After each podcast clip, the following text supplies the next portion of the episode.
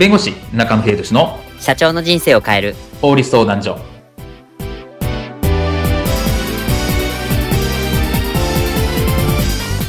こんにちは、弁護士の中野英寿です。こんにちは、アシスタントの堀内隆です。この番組は IT 専門の弁護士中野英寿が、これはすぐに使える法律、主に企業法務の知識を分かりやすく、そしてちょっとコミカルにお伝えする番組です。よろしくお願いいたします。今回のテーマは、商品のトラブルやキャンセルがあった、プラットフォーム事業者は責任を負うの？についてお話を伺いたいと思います。 EC サイトあたりなんかはよくあるんですけど、この、商品の購買、購入やそのやり取りにおいて、トラブルやそれからキャンセルがあった、なんとかしてくれっていうところで、じゃあプラットフォーム EC サイトに対しても責任があるんじゃないかというところはよく問われるところですが、ここちょっと明確にしておきたいと思いますので、お話をしっかり伺いたいと思います。このプラットフォーム事業者は責任を負うのについて、こういったシーンはありませんでしょうか？社長、当社が運営しているフリマサイトフリマップでお客様からクレームが届いていまして。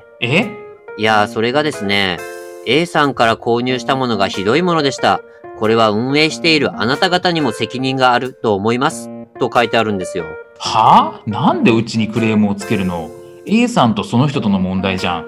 A さんにクレームをつけろっての。それがですね、運営者の責任は明確にすべきです、との一辺倒でして。いやいや、フリマサイトは場の提供をしているだけだし、規約にも一切責任は負わないってしてるんだぜ。大体うちは利用者からはお金を取っていなくて、広告モデルだけで収益を得てるんだから。確かに。とにかく、そういうものは責任を負えないのでって断って。わかりました。ただですね、もう一文ちょっと気になることが書いてありまして。なんだ？ A さんって、社長の一押しコーナーに入ってるんですよね。なにセクシーコスプレイヤーの A さんのコスプレ衣装はもう最強すぎて、おいらもう眠れません。想像するだけでもうビン。もう声を出して読むな。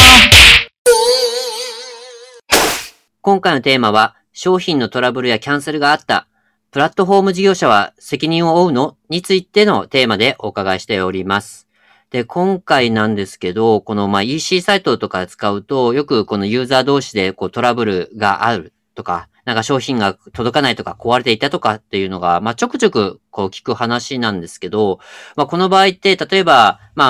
EC サイトを運営している、例えばAmazon とか楽天とか、こういったプラットフォーム事業者って、責任って負わされるもの、もしくは責任を負うべきものとして扱われるものなんでしょうか？原則的にはですね、責任は負わないんですね。とい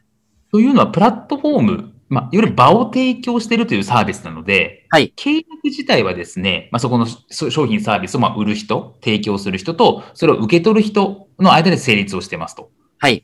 で、それを、仲介というか、その場を提供しているのがプラットフォーム事業者なので、あくまで責任を負うのはその提供する人、ということですね。その商品サービスを提供する人になりますと。いうところなので、原則としてプラットフォーム事業者は責任を負わないという形になります。じゃあ、基本的には出品者と、いわゆる購買者、買う人ですね、との、双方のやり取りで解決してくださいっていうところが、本来のところなんですね。そうですね。あと、プラットフォーム事業者の利用規約とかでも書いておくっていうところはあると思いますし、書いてる事業者さんが多いと思うので、そうなってくると余計に責任は負わないっていうのは原則かなと思います。なるほど。でも、とはいえ、例えば、一回限りならまだしも、例えば、悪質な出品者もいた場合、こういうのとかがあった場合も、こうやってプラットフォームの事業者って責任は負わされないというか、負えないものなんでしょうか？先ほど原則はというお話をしたんですけれども、そうすると、例外的に責任を負う場合、プラットフォーム事業者が責任を負う場合っていうのがあるんですね。でも、これ判例裁判例でも出てるんですけれども、例えば、その出店者とか出品者に対して、プラットフォーム事業者がもう管理してますと。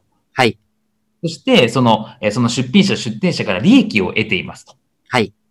で、あとはその違法状態にあるとか、権利を侵害しているみたいな、そういうことをプラットフォーム事業者が知っていたとか、知るべき状態にあったみたいな、そういう時ですね。そういう時は、プラットフォーム事業者も責任を負ってくださいっていうふうに言われています。じゃあ、その悪質な出品者をずっとこう野ざらしにしている状態にあったのに、何もそれに対して対策をしてなかったという場合は、プラットフォーム事業者にも責任が負わされるってところになるんですね。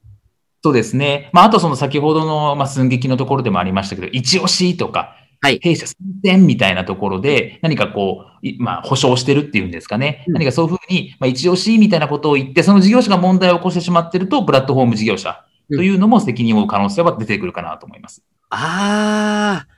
あ確かにプラットフォーム事業者じゃないと、その、なんでしょう、一押しとか、その、例えば、推薦とかっていうところはコントロールできないところになりますもんね。そうですね。先ほどの管理とか支配とかっていったこともあると思うんですけれども、そうなってくるとやっぱりどっちかというとプラットフォーム事業者は主導でやっている、一押しっていうふうにやってるっていうところに見られてしまうかなというところがあるので、そういった文言があると、プラットフォーム事業者の責任を負う可能性が出てくるかなという感じですね。じゃあ今